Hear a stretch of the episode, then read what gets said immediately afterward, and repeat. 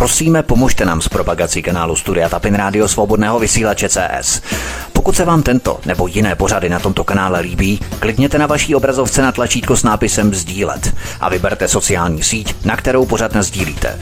Jde o pouhých pár desítek sekund vašeho času. Děkujeme. Příjemný, krásný, dobrý večer, dámy a pánové, milí posluchači od mikrofonu svobodného vysílače nebo na kanále Odisí vás zdraví vítek, vítejte při poslechu druhé epizody trojdílného cyklu Život Stěpana Bandery. Stručně schrnu, co jsme slyšeli v prvním díle o Stěpanu Banderovi. Popsali jsme si Ukrajinu tak, jak vypadala v době narození Stěpana Bandery, tedy v roce 1909. Západ ani po roce 1918 neuznal nezávislost Ukrajiny a tak začal dlouhý boj za její státnost a nezávislost.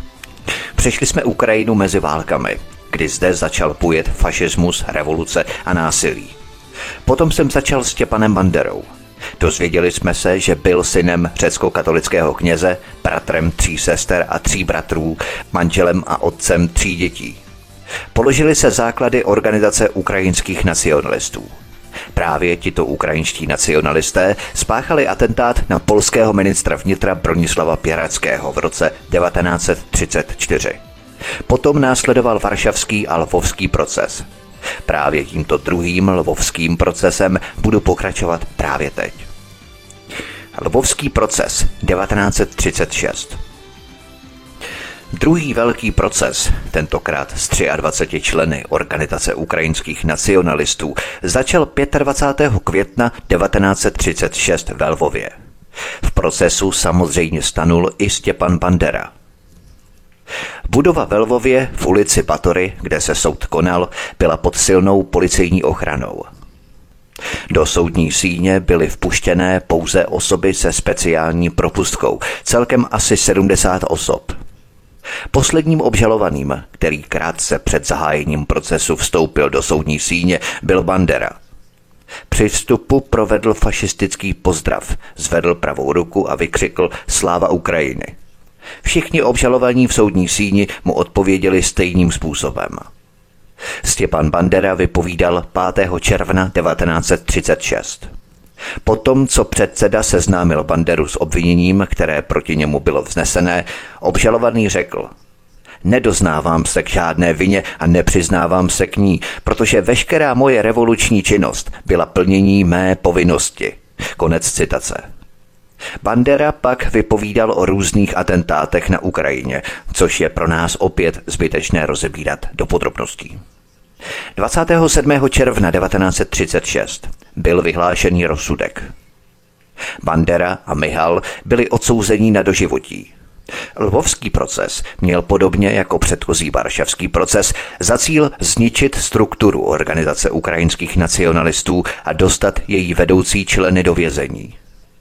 Procesy ve Varšavě a Lvově ale Banderu proslavili mezi Ukrajinci v Polsku i v diaspoře – Mladí Ukrajinci v druhé Polské republice sledovali každý den procesu a obdivovali Banderu. Ve skupinách četli zprávy v novinách a diskutovali o nich. Stěpan Bandera se stal známým jako národní revolucionář, který bojoval za ukrajinskou nezávislost. Důležitým prvkem osvobozeneckého boje se stal fašismus, který si organizace ukrajinských nacionalistů osvojila už na počátku 30. let. Pro vznik banderovského kultu byly obě zkoušky velmi významné.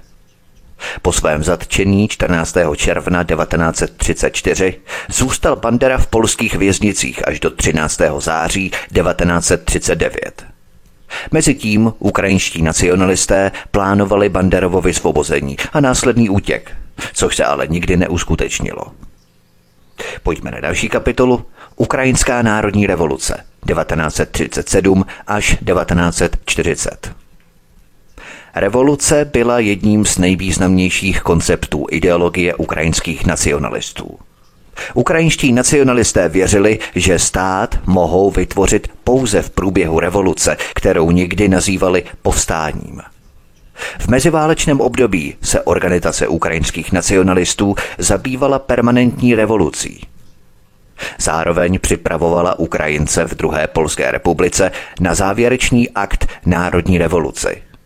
K jejímu zahájení ale organizace ukrajinských nacionalistů potřebovala vhodnou příležitost, například válku nebo jiný mezinárodní konflikt mezi svými okupanty.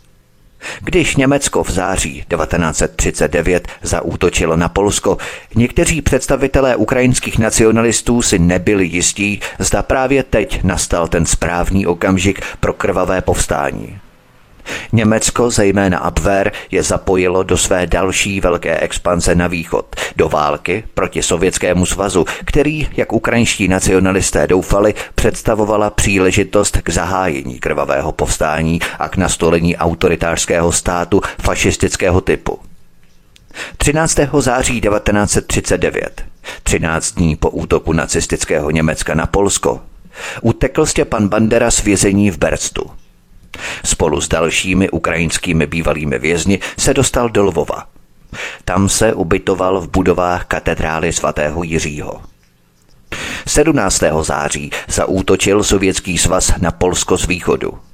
Německý a sovětský útok na Polsko byl vyvolaný smlouvou o neútočení, kterou 23. srpna 1939 podepsali v Moskvě němečtí a sovětští ministři zahraničí Joachim von Ribbentrop a Vyacheslav Molotov. Po několika dnech pobytu ve Lvově Bandera opustil město a vydal se do polské oblasti okupované Německem, která se stala známou jako generální gubernie. Spolu s ním odjelo několik dalších členů organizace ukrajinských nacionalistů, včetně jeho bratra Vasila. Ten zase uprchl z polského koncentračního tábora. Vydali se společně do Krakova. Ukrajinští nacionalisté v té době zřídili na některých místech domobranu, která napadala a zabíjela židy, Poláky a ukrajinské politické odpůrce. Jen v září 1939 ukrajinští nacionalisté zabili přibližně 2000 Poláků ve východní Haliči, asi tisíc na Volini a neznámý počet židů a politických odpůrců.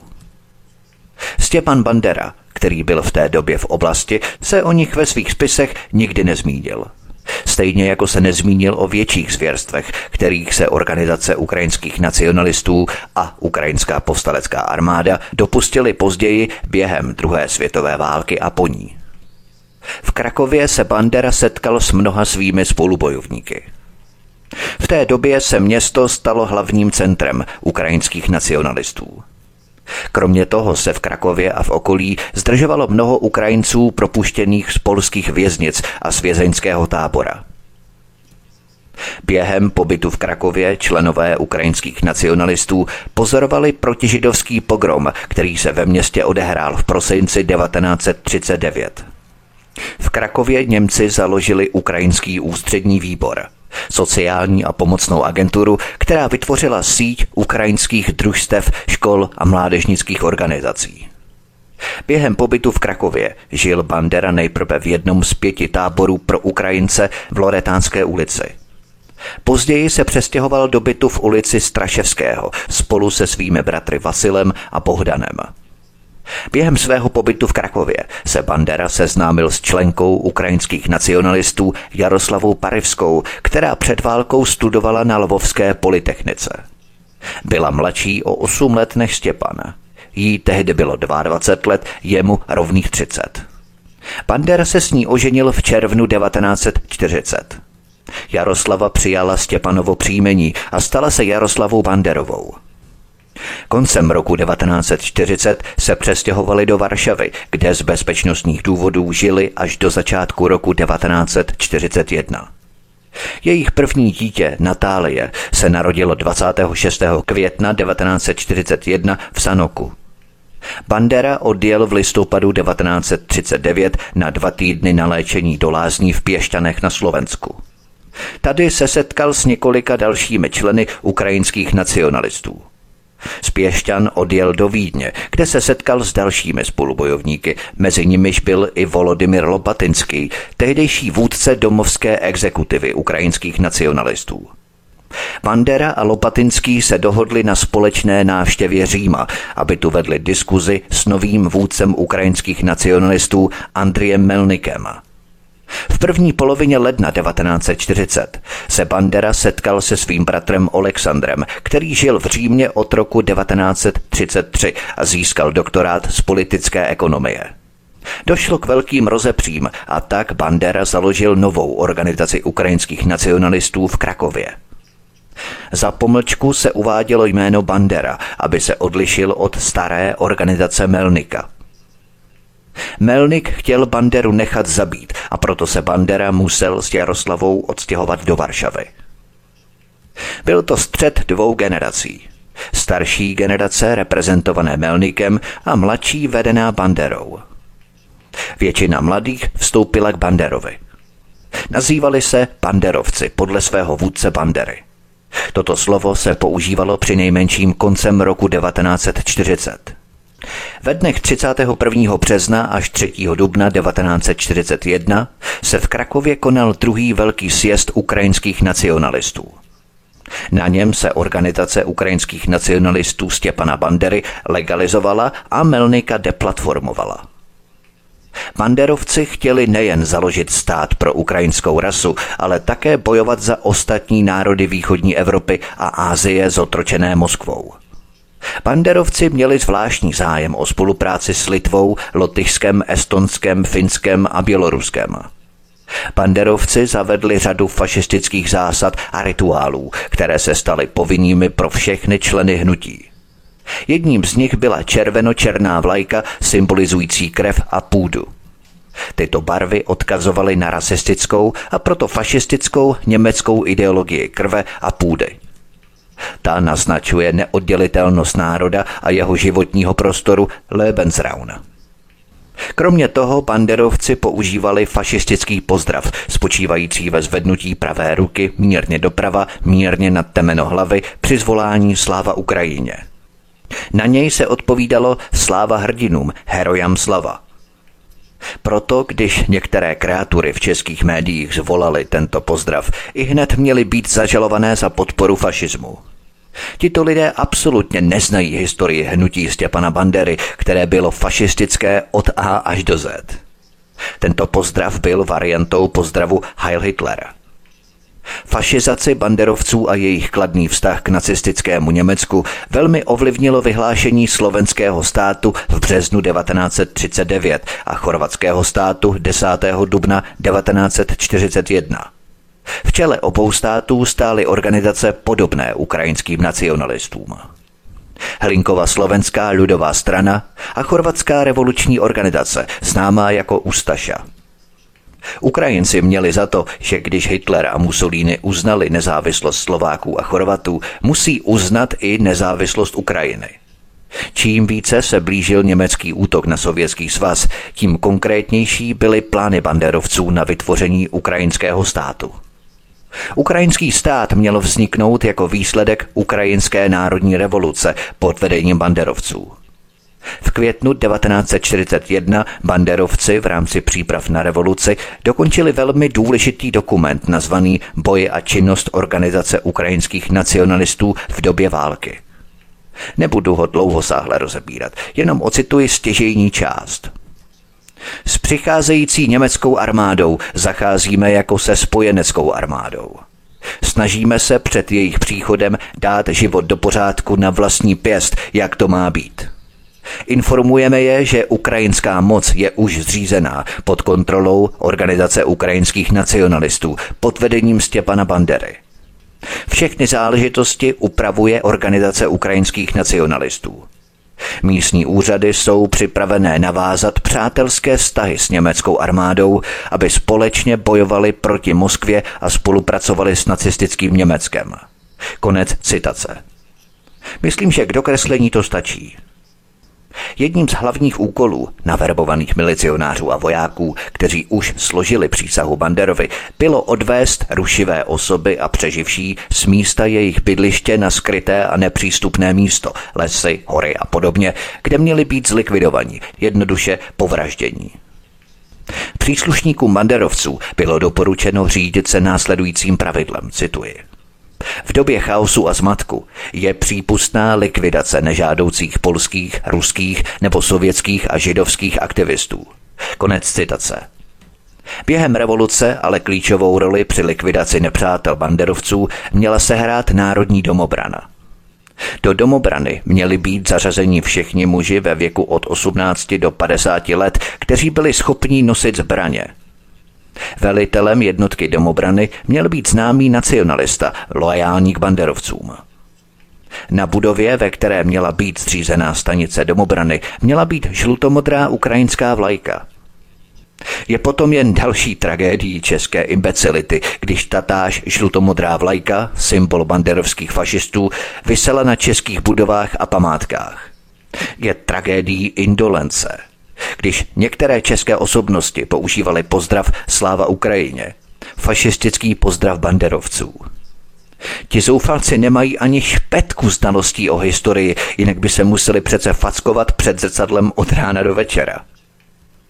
Posloucháte druhou epizodu stroudilného cyklu Život Stěpana Bandery. Od mikrofonu svobodného vysílače anebo na kanále Odisí vás zdraví Vítek, písnička je před námi a po ní pokračujeme. Hezký večer a pohodový poslech. Od mikrofonu svobodného vysílače anebo na kanále Odisí vás zdraví Vítek, posloucháte druhou epizodu stroudilného cyklu Život Stěpana Bandery.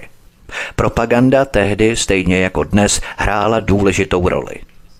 Aktivisté banderovců byli povinní využívat všechny druhy propagandy, od šíření poplašných zpráv po zpěv revolučních písní, tisk a distribuci brožur a novin a vysílání národně revoluční propagandy rozhlasem.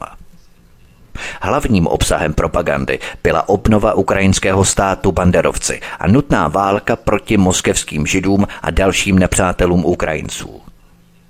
Populární bylo heslo Zabijte nepřátele mezi sebou, židy a udavače.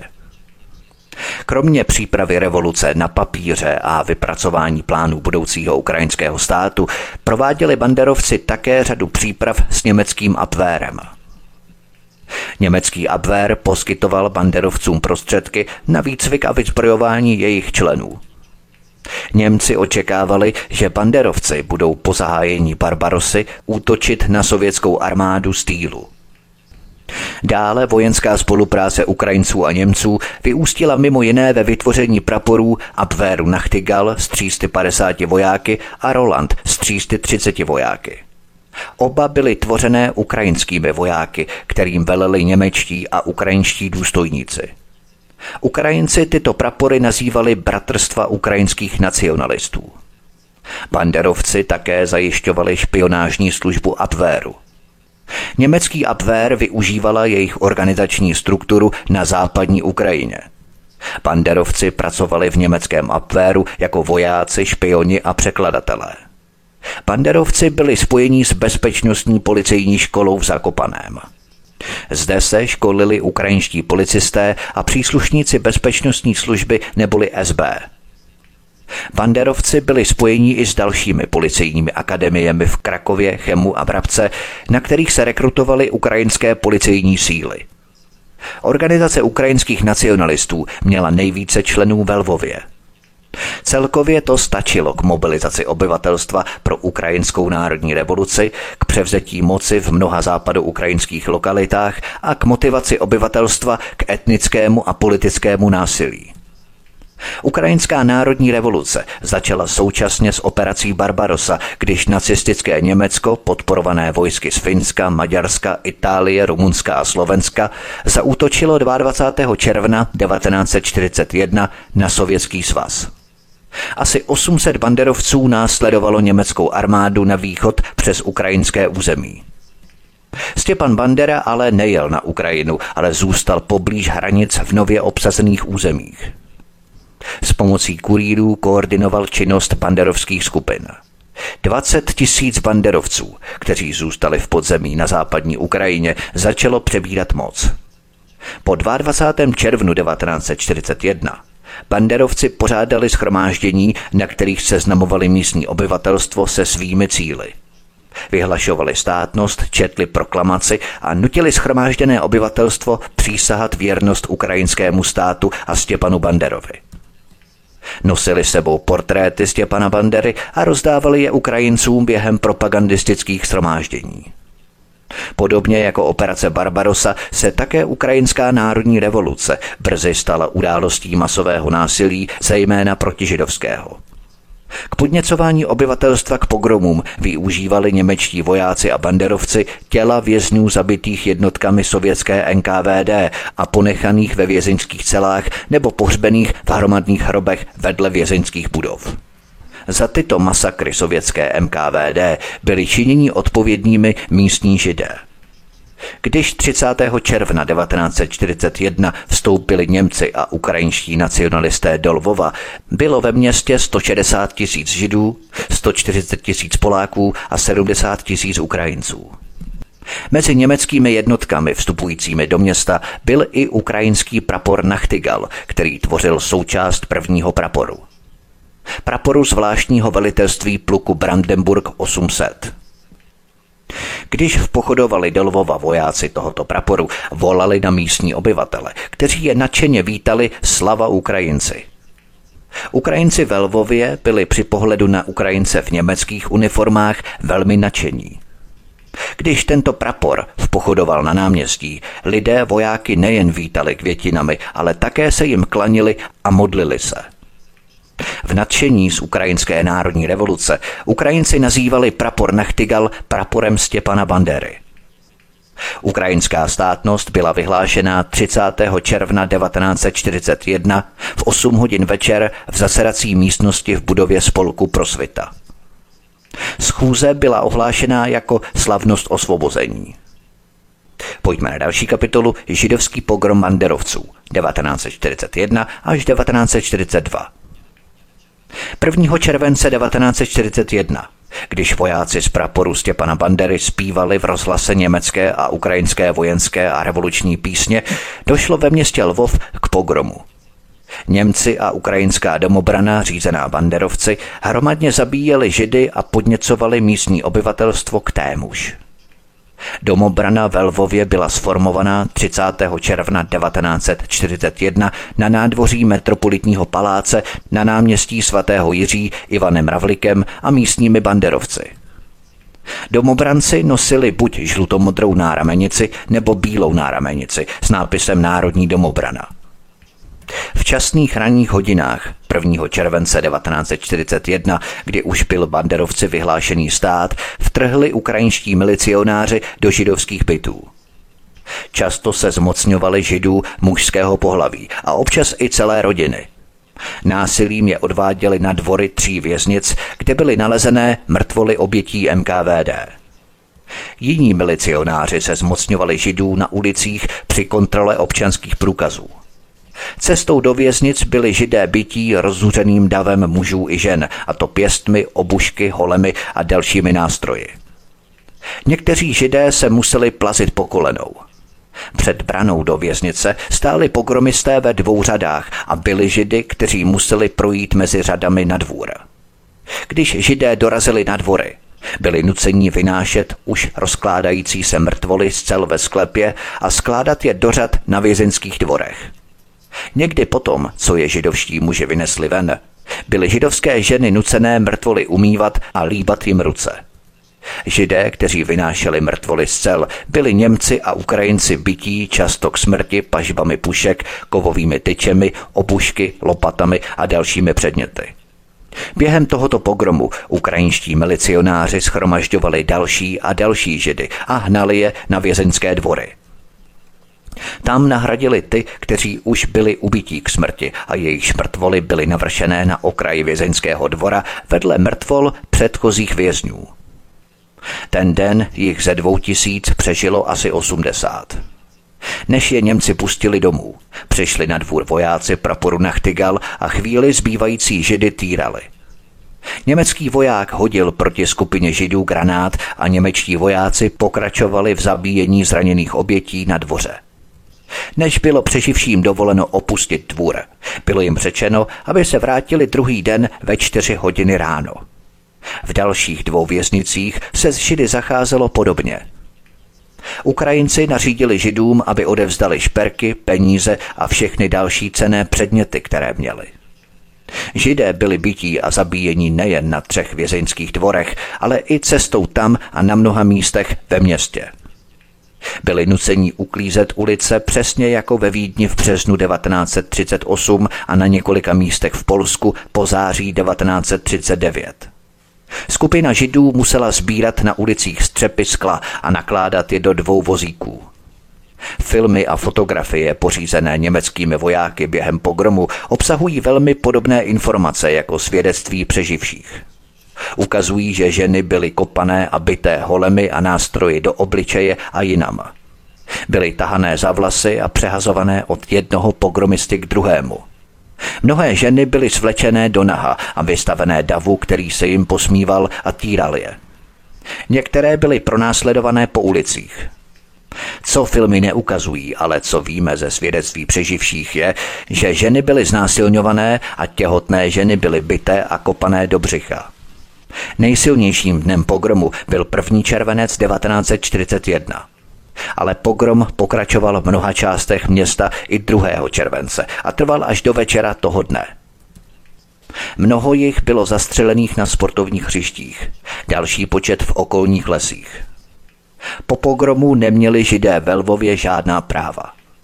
Jejich byty byly často vykrádané ještě v době, kdy v nich žili – na ulici směli chodit nakupovat potraviny a další produkty, a to pouze dva dny v týdnu.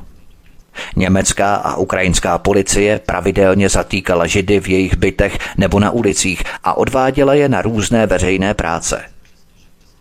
Přestože organizované násilí ustalo večer 2. července, židé byli dále týraní a mnohokrát zabití. Rekonstrukce průběhu pogromu ukazuje, že šlo o dobře zorganizovanou akci. Ukrajinská domobrana zřízená banderovci úzce spolupracovala s německými formacemi. Němci museli tento pogrom koordinovat s banderovci nejpozději večer 30. června 1941, krátce po tom, co si uvědomili, jak jsou banderovci ve Lvově populární a silní. Další důležitou skupinou pachatelů lvovského pogromu byl DAF. Tvořili ho především Ukrajinci, ale také Poláci. Právě Poláci se na pogromu také podíleli a nebyli jen pasivními přihlížejícími.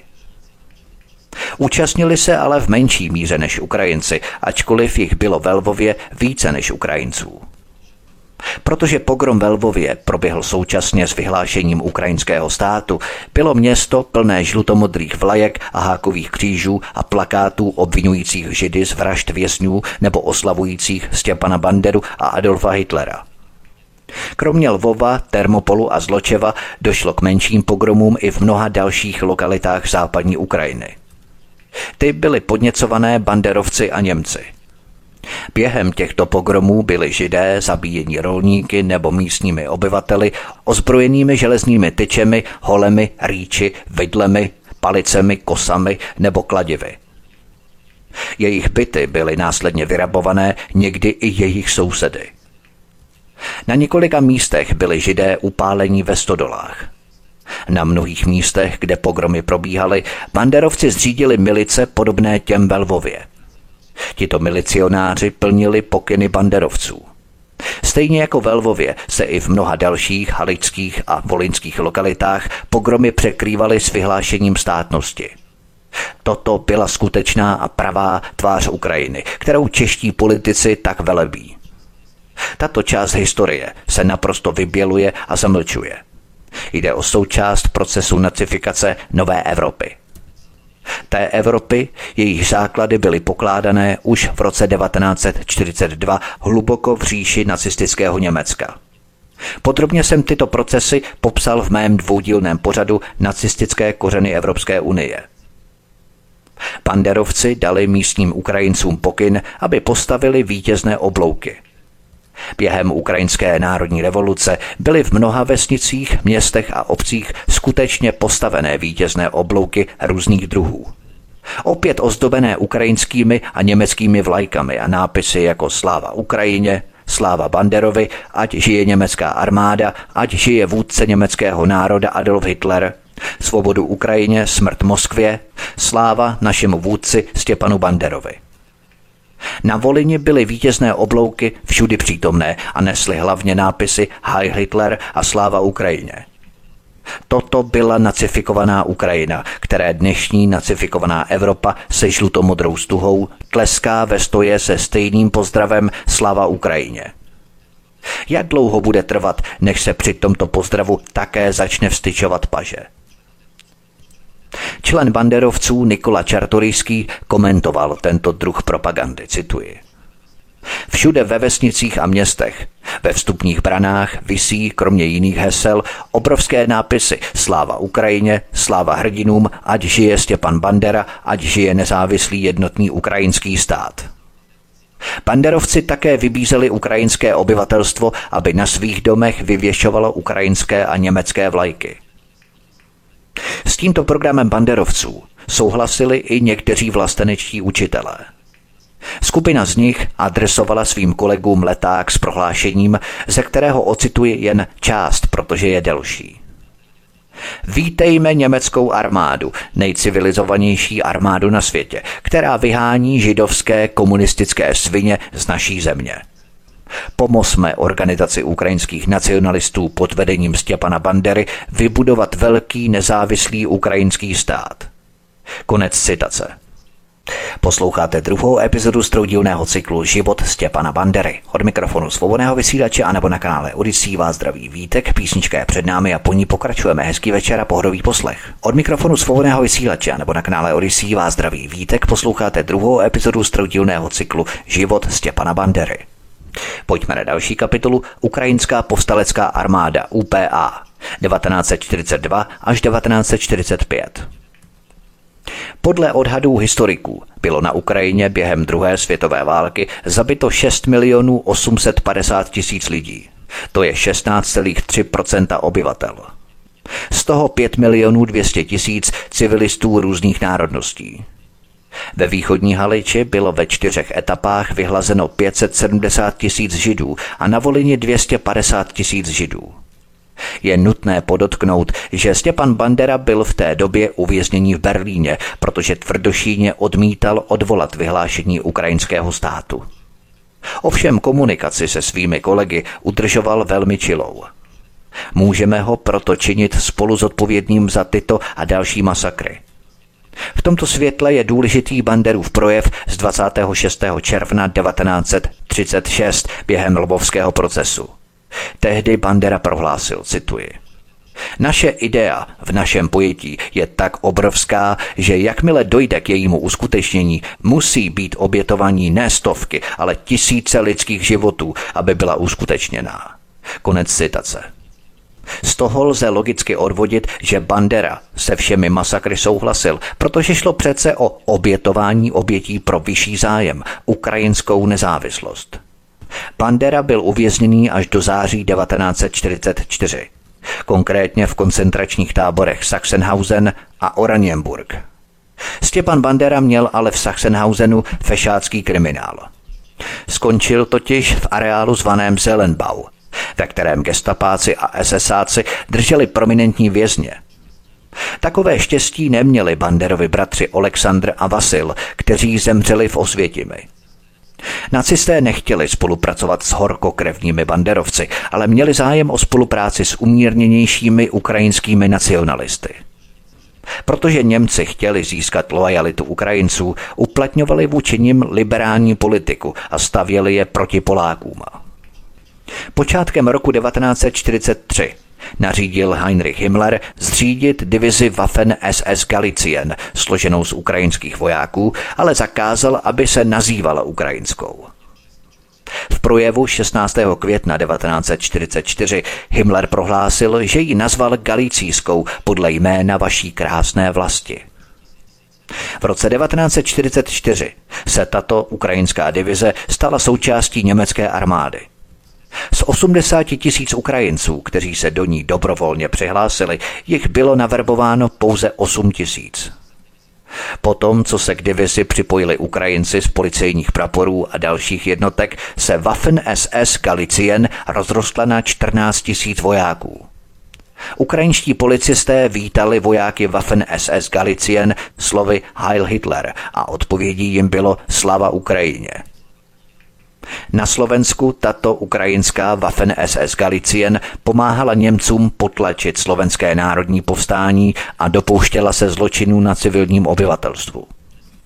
Dnes totálně imbecilní slovenská vláda stejné Ukrajince masivně podporuje. To prostě nevymyslíš. Dva dny po skončení druhé světové války, tedy 10. května 1945, se tato ukrajinská divize vzdala britské armádě – na základě toho, že se jednalo o polské občany a na zásah Vatikánu nebyli vojáci ukrajinské divize předaní Sovětskému svazu, jako tomu bylo u Vlasovovi ruské osvobozenecké armády. Mnoho židů bylo na Ukrajině zavražděno zejména v druhé polovině roku 1942, kdy byla zrušená géta. Vyhlazování největšího počtu volínských židů skončilo v prosinci 1942 a východogalských židů v červenci 1943. V dubnu 1942 se konala druhá konference banderovců.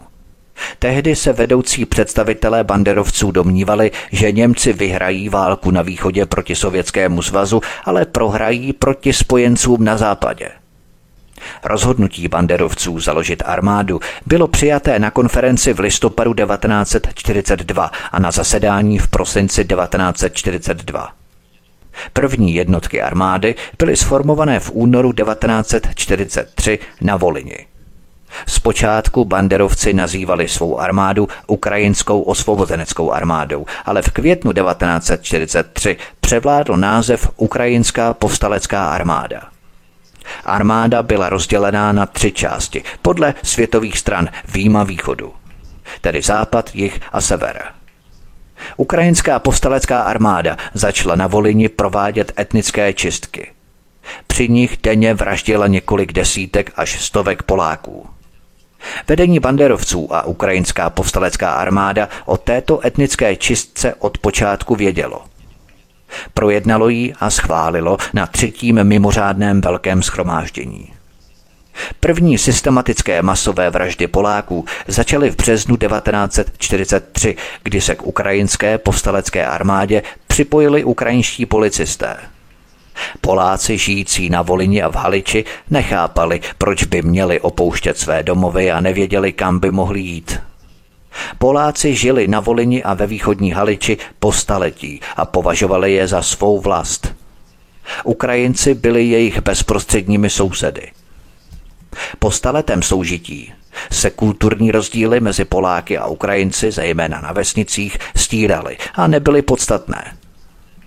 V roce 1943 se ale polští vesničané stali hlavním cílem ukrajinské povstalecké armády – Oficiálně banderovci a ukrajinská povstalecká armáda označovali masové vraždění Poláků za protipolskou akci, ale v interních dokumentech se běžně používal termín čistka.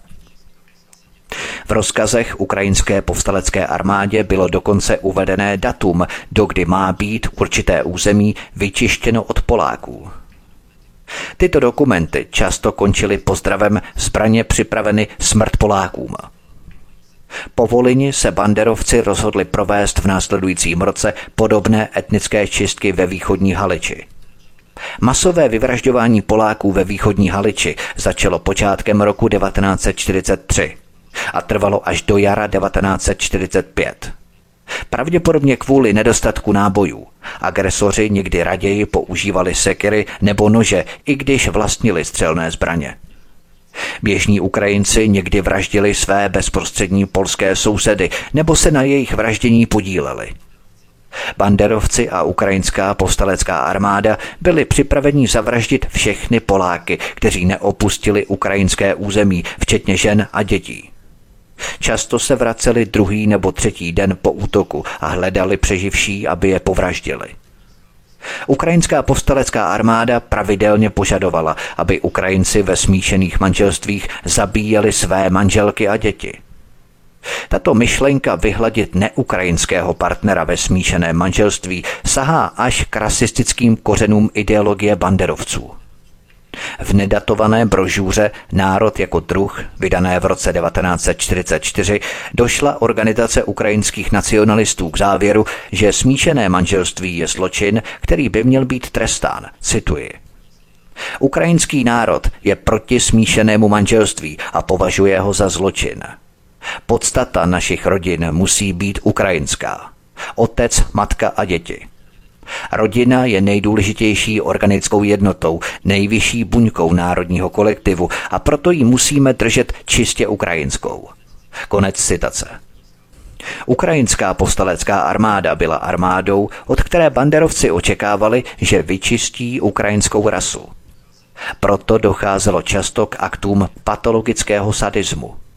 Například v květnu 1943 ve vesnici Kolonia Grada partizáni ukrajinské postalecké armády vyvraždili dvě rodiny, které nemohly utéct jako všichni ostatní. Partizáni zabili všechny členy těchto dvou rodin. Těhotné ženě rozřízli břicho, vzali jí plot a vnitřnosti a pověsili je na keř. Pravděpodobně, aby zanechali vzkaz pro ostatní Poláky, kteří unikli útoku a mohli by se do vesnice vrátit. Partizáni ukrajinské povstalecké armády mohli také zaútočit na několik obcí ve stejný den. Jako se to stalo například 11. července 1943, kdy ukrajinská povstalecká armáda zaútočila na 96 lokalit. V červenci 1943, v jednom z nejkrvavějších měsíců čistek, zaútočila ukrajinská povstalecká armáda na 520 lokalit a zabila 10 tisíc až 11 tisíc Poláků. 11. a 12. července 1943 zavraždila ukrajinská povstalecká armáda asi 4330 Poláků. Masové vraždění prováděné banderovci ohromilo polské obyvatelstvo na Volini. Poláci na Volini a později ještě více ve východní Haliči se snažili bránit proti těmto ukrajinským vražedným jednotkám. Ovšem bez valných úspěchů. Vraždění židů a Poláků pokračovalo. Většina židů zavražděných v letech 1943 až 1944 ukrajinskými nacionalisty utekla z Gét, aby se vyhnula transportu vyhlazovacích táborů. Ukrývali se v bunkrech, táborech a lesích nebo selských domech. Někteří z těchto židů byli zabití, když ukrajinská postalecká armáda vraždila Poláky a ničila jejich domy. Například v obci Noviny České v letech 1943 a 1944 ukrajinská povstalecká armáda zavraždila řadu židů, Poláků a Čechů. Opět stupidní čeští politici podporují právě ty Ukrajince, kteří vzývají vznešený kult hrdiny Stěpana Bandery. Zabíjení Čechů, Poláků a Židů pokračovalo v mnohých vesnicích po celé dva roky.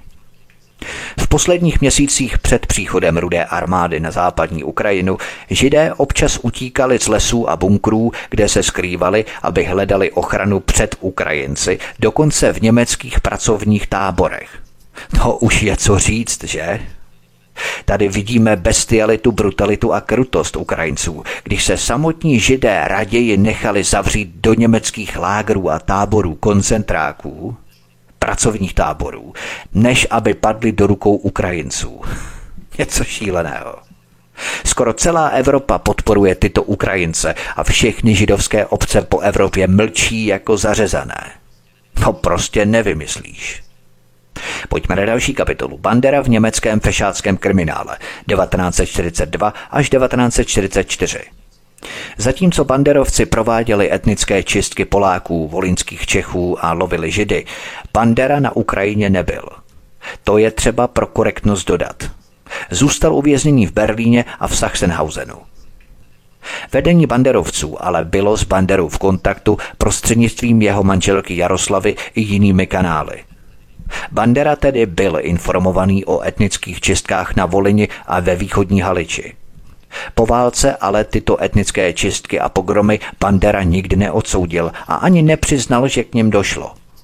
Z toho, co o Banderovi víme, lze jasně odvodit, že tyto etnické čistky a násilí nebyly v žádném rozporu s jeho politickým přesvědčením.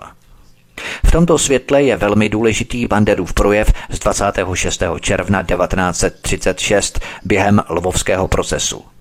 Tehdy Bandera prohlásil, cituji, naše idea v našem pojetí je tak obrovská, že jakmile dojde k jejímu uskutečnění, musí být obětovány ne stovky, ale dokonce tisíce lidských životů, aby byla uskutečněná. Konec citace. Termín banderovci se už tehdy vžil a byl běžně používaný pro hordy partizánů z Ukrajiny, kteří přijdou a nemilosrdně a bezdůvodně vraždí.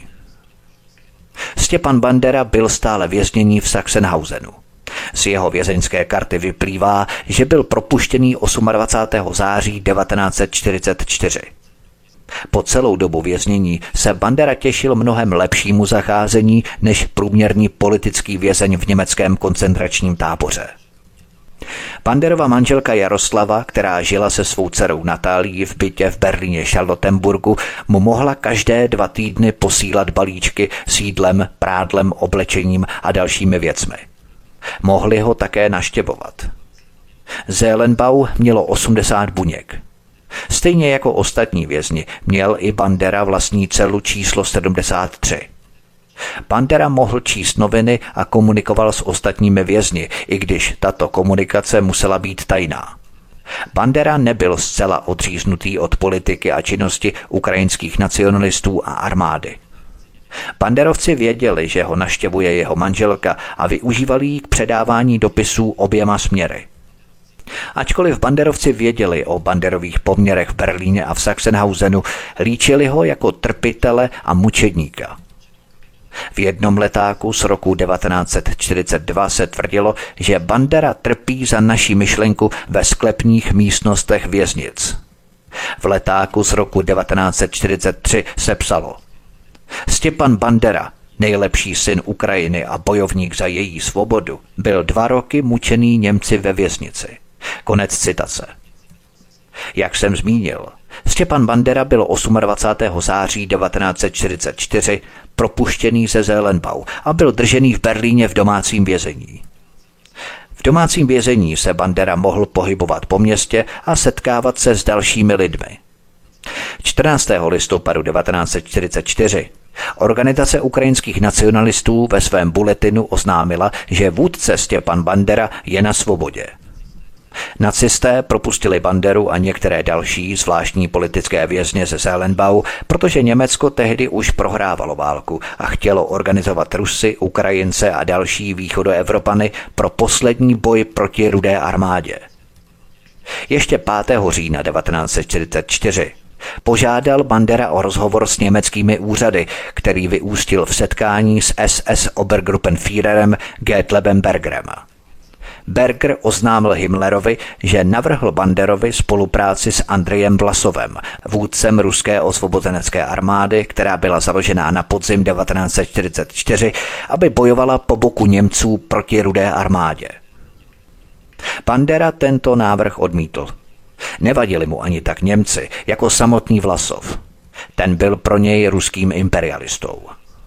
14. listopadu 1944 byl Vlasov v Praze jmenovaný předsedou výboru pro osvobození národů Ruska.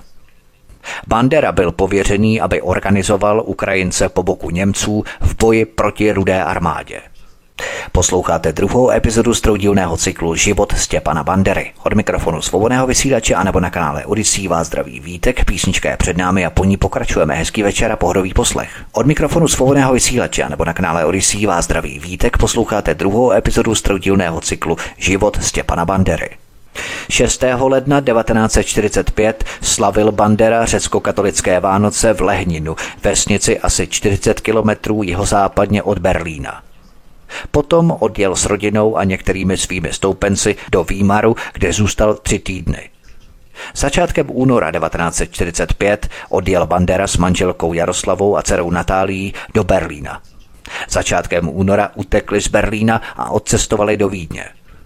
Tam banderovci uspořádali konferenci, které se zúčastnilo několik předních členů Organizace ukrajinských nacionalistů.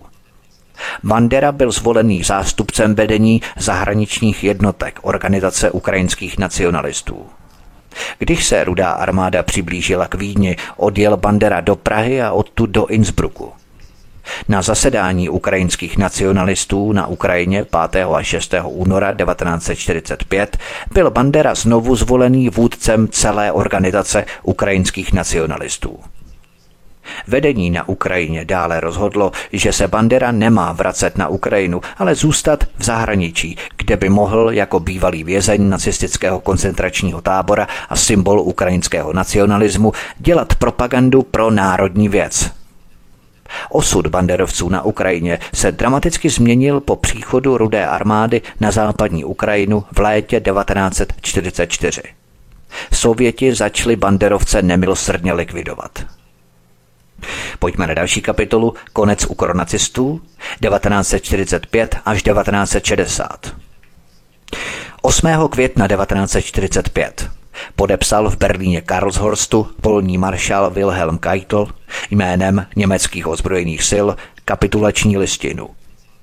Tím oficiálně ukončilo aktivní operace. Druhá světová válka Největší politická katastrofa v dějinách lidstva si vyžádala přibližně 45 milionů lidských životů. Mnoho měst, městeček a vesnic bylo srovnáno se zemí.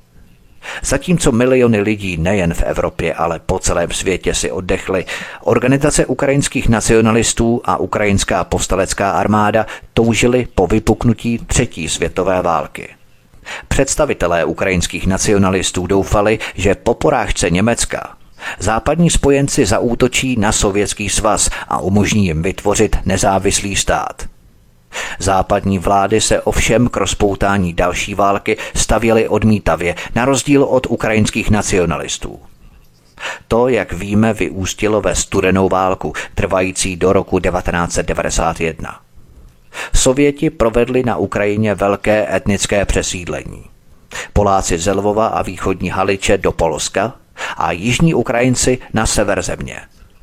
Situace na západní Ukrajině v prvních letech po druhé světové válce připomínala občanskou válku. Obecně se lidé na západní Ukrajině nacházeli ve velmi svízelné a obtížné situaci. Museli přežít tváří v tvář dvěma brutálním krutým režimům, které mezi sebou bojovali a každý z nich vyžadoval jejich lojalitu. Podpora Ukrajincům znamenala zabití Sověty a zase podpora Sovětům znamenala zabití Ukrajinci. Sovětským úřadům trvalo více než pět let, než zničili nacionalistické podzemí na západní Ukrajině. Mezi nejdůležitější faktory, které posilovaly nacionalistický odpor, patřil revoluční idealismus, fanatismus, zuřivá nenávist k Sovětskému svazu a sakralizovaný sebevražedný nacionalismus. V souboru instrukcí ukrajinských nacionalistů z roku 1947 se uvádělo, cituji, Nepřítel má převahu v počtu, výzbroji a vojenské technice, ale my ho předčíme svou posvátnou ideou. Sověti v letech 1944 až 1945 zabili většinu členů ukrajinských nacionalistů, ale nedokázali zničit jejich tvrdé jádro – v roce 1948 bylo jednotek ukrajinských nacionalistů velmi málo. Skrývali se hlavně v Karpatech, ale myšlenka na třetí světovou válku v nich byla stále živá.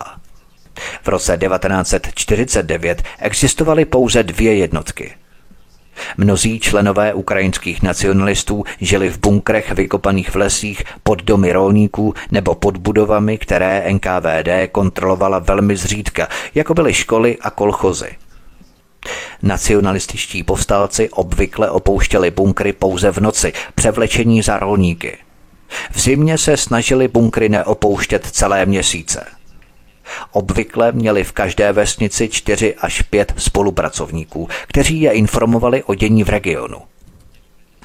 5. března 1950 se vrchní velitel ukrajinských povstalců Roman Šuchevič zastřelil při pokusu o zatčení ve vesnici Bělohorština u Lvova, aby se vyhnul zatčení. Pak už jich zbylo na Ukrajině jen několik desítek. Začátek korejské války 25. července 1950 považovali za předzvěst třetí světové války. Podle neúplných údajů bylo v roce 1952 na Ukrajině 647 členů ukrajinských nacionalistů.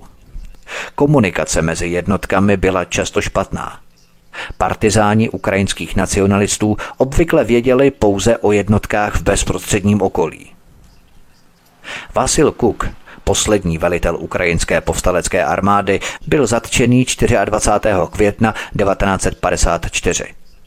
Poslední jednotka banderovců, kterou tvořili tři lidé, byla zatčená v roce 1960. Ovšem mimo západní Ukrajinu působili ukrajinští nacionalisté v podzemí na polském, československém a běloruském území, které sousedilo s Ukrajinou. Ukrajinská povstalecká armáda také zorganizovala několik výpadů dokonce do Československa. Při jednom z prvních nájezdů, který se konal od 2. do 13. prosince 1945, ukrajinští partizáni kradli dobytek, vykrádali obchody a zabili 18 komunistů a židů, z toho 11 židů v Kolbašově. Byl to pravděpodobně jeden z posledních pogromů, které ukrajinští nacionalisté zorganizovali. Někteří ukrajinští nacionalisté, kteří přišli do Československa, později překročili hranice do Polska nebo Rakouska a později do Bavorska, kde se vzdali Američanům a vyhledávali ty Ukrajince, kteří po válce zůstali v Německu. Pojďme na další kapitolu Operace Rollback, americká podpora ukronacistům 1945 až 1950. Ve druhé polovině roku 1944 vyslali banderovci operační skupinu, aby navázali kontakt se západními spojenci. Pracovní skupina se vydala do Chorvatska, Itálie a někteří zamířili také do Švýcarska. První pokusy o navázání kontaktů nebyly úspěšné, nicméně banderovci na Ukrajině brzy začali šířit zvěsti o úspěšné spolupráci s americkou a britskou armádou. Obrovský vliv na banderovce měl Churchillův projev o železné oponě z 5. března 1946, který jasně ukázal, jak napjaté jsou vztahy mezi východním a západním blokem. Churchill ve svém projevu prohlásil – z toho, co jsem viděl u našich ruských přátel a spojenců během války, jsem přesvědčen, že není nic, k čemu by měli menší respekt než ke slabosti, zejména vojenské. Z tohoto důvodu je stará doktrína rovnováhy sil neudržitelná. Konec citace. Jeho projev znepokojil sovětské vůdce. Stalin v rozhovoru několik dní po projevu označil Churchilla za válečného štváče. Cituji. Nevím, zda se panu Churchillovi a jeho přátelům podaří zorganizovat nové křížové tažení proti východní Evropě, řekl Stalin. Ale pokud se jim to podaří, lze s jistotou říci, že budou poražení, stejně jako byli poražení před 26 lety. Konec citace. Nutno podotknout, že Západ si na okopávání a dobývání Ruska láme zuby až dodnes. Nekonečné lekce porážky Ruskem jim nestačí a provokace NATO kolem ruských hranic jsou stále drzejší. Ukrajinští nacionalisté už tehdy chtěli třetí světovou válku mezi Západem a Východem. V roce 1946 někteří američtí politici jako George Kennan a Ellen Dulles, pozdější šéf CIA, iniciovali operaci Rollback, která byla oficiálně přijatá v roce 1948. Operaci neměla na starosti CIA, ale nevyněznějící úřad pro koordinaci politiky – Office of Policy Coordination. Právě o tomto úřadu jsem hovořil v mé šestidílné nesvaté alianci Vatikánu, mafie a CIA, ale také v pořadu drogy a CIA. Tato operace Rollback byla financovaná z prostředků Marshallova plánu do roku 1951 až do výše 100 milionů dolarů ročně. Cílem této operace Rollback bylo vykořenění komunismu ve východní Evropě – k tomu mělo dojít posílením východoevropských nacionalistických hnutí, která by sovětský svaz zničila zevnitř. Jedním z cílů operace bylo podle dokumentu z 30. srpna 1948 navázat kontakt s různými představiteli národního podzemí ve svobodných zemích. Prostřednictvím těchto prostředníků se předávala pomoc a vedla hnutí odporu za železnou oponou – v této věci se očekávání Američanů vůči východní Evropě překrývala s plány banderovců. Jak američané, tak banderovci měli společného nepřítele, Sovětský svaz. V této oblasti američané také naverbovali Stěpana Banderu spolu s dalšími ukrajinskými nacionalisty. Operace Rollback ukrajinské nacionalisty podpořila. Prvním cílem byla psychologická podpora – V jejím důsledku operace Rollback rozehřála atmosféru studené války a z třetí světové války učinila téma, které nemohl vyloučit ani Západ, ani východní blok. George Kennan, architekt operace Rollback, přiznal v roce 1975. Iniciativa politické války byla největší chybou, kterou jsem kdy udělal. Vůbec to nevyšlo tak, jak jsem si to představoval. Konec citace. A to je konec, milí posluchači, druhého dílu o životě Stěpana Bandery, co uslyšíte v posledním třetím díle. Podívám se na další verbování ukronacistů západními rozvědkami. Budu pokračovat samotným Stěpanem Banderou, který byl pod americkou a britskou ochranou, respektive jejich tajných rozvědek. Nakonec byl Bandera zastřelený v roce 1959, kdy na něj byl spáchaný atentát. Nakonec se podívám na Banderův kult, který se na Ukrajině fanaticky udržuje, šíří a posiluje. Nakonec se velmi podrobně podívám na státy NATO, obzvláště na Američany, kteří přes Národní armádní akademii na Ukrajině trénovali a cvičili, respektive trénují a cvičí, desítky tisíc ukrajinských vojáků ve výcvikových vojenských střediscích. Ta jsou jak na Ukrajině, tak na západě, například v Německu, Americe nebo Velké Británii. Samozřejmě uvedu konkrétní výcvikové poligony a jména ukrajinských důstojníků, kteří tam absolvovali školící armádní kurzy. Příběh zakončím tajnou skupinou Centuria, která je napojená na Azov, Karpatskou Syč, Galicijskou mládež, stranu Svoboda anebo pravý sektor. Právě tohle vtiskne celému příběhu zastřešující a sjednocující prvek. A proto si, milí posluchači, počkejte na třetí finišující část, třetí epizodu života Stěpana Bandery. Bude to velmi zajímavé, nabité zásadními informacemi, které vás rozhodně překvapí. I když mnohé z vás, pokud se o to zajímáte nějak hlouběji, určitě ne. A budu velmi rád, když budete sdílet minulý, tento i příští díl života Stěpana Bandery na sociální média. A také budu rád, když mě zanecháte vaše komentáře a názory pod pořadem na kanále Odyssey pod tímto pořadem. A také budu rád, když budete nejenom sdílet, ale když se připojíte k tomuto kanálu Studia Tapin Radio na kanále Odyssey. Když kliknete na tlačítko odebírat, to je velmi důležité, odebírat a také na zvoneček, tedy zapnout notifikace upozornění. To vám zajistí, že nepřijdete o další pořady, které pro vás tady na svobodném vysílači Studio Tapin Radio budu chystat dál.